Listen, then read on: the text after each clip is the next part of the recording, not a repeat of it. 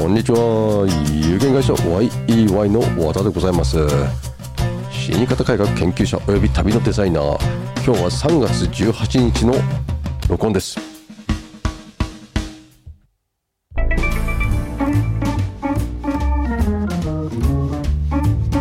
はい。今打ち間違えたなって。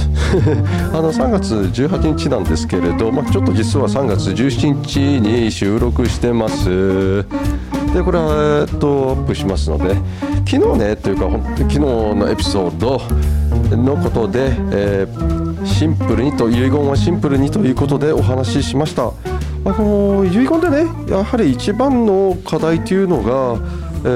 ー、まあ、実行されるかしないかとかねあるあって2つ、まあ、秘密証書遺言は置いといて、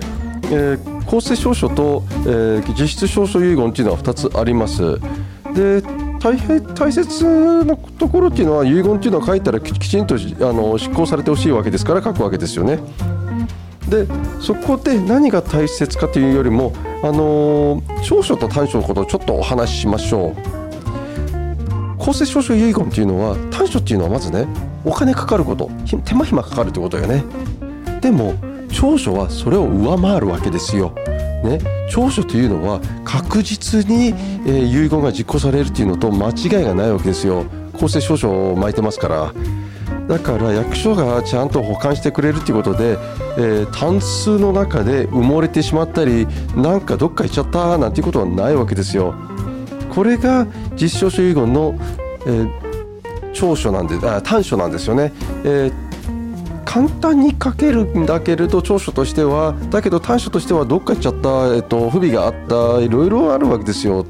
まあ確かにタダでやるということなんですけれど自分で書くしパソコンで今は書けるようになりました、ね、これはいいわと、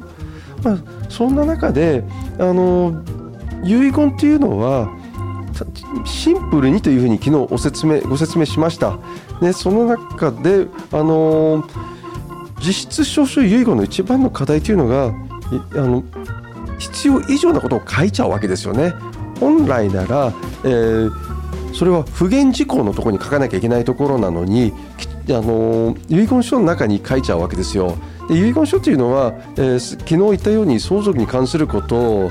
えー、あと財産分与ですよねあと身分のこと、えー、あと、えー、執行者を誰にするかとかね遺言執行者。で、えーと、墓守のことですわ、ね、それを書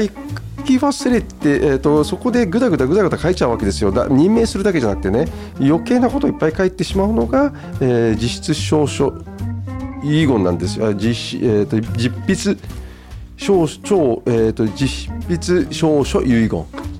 ああなんかしたかもな。まあ、そんなところで、えーと、なるべくシンプルにということをご説明しております。で一番ねえーと、不言事項に書いていいところっていうのは遺品に返するのことなんですよ、ね、遺品整理を先にしてくださいっていうふうに私いつも説明してます。そのね遺品っていうのははっきり言って欲しくあの土地以外は土地建物以外は欲しくないわけなんですよ皆さん。形見分けなんて言われて。もういただいてもどうしていいかわからないっていうのが現実でございます。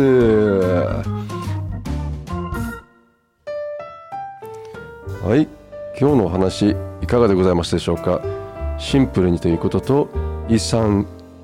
それはね遺産というのはねあの土地建物とまああと現金以外はねあまり喜ばれないんです。あのー、そこはねきちんと欲しくないもの欲しあの欲しいものとかみんな分かれ分けてあとまあパソコンのデータとかどうして欲しいかとかね書いておくのがエンディングノートで書いておいてください。ご清聴ありがとうございました。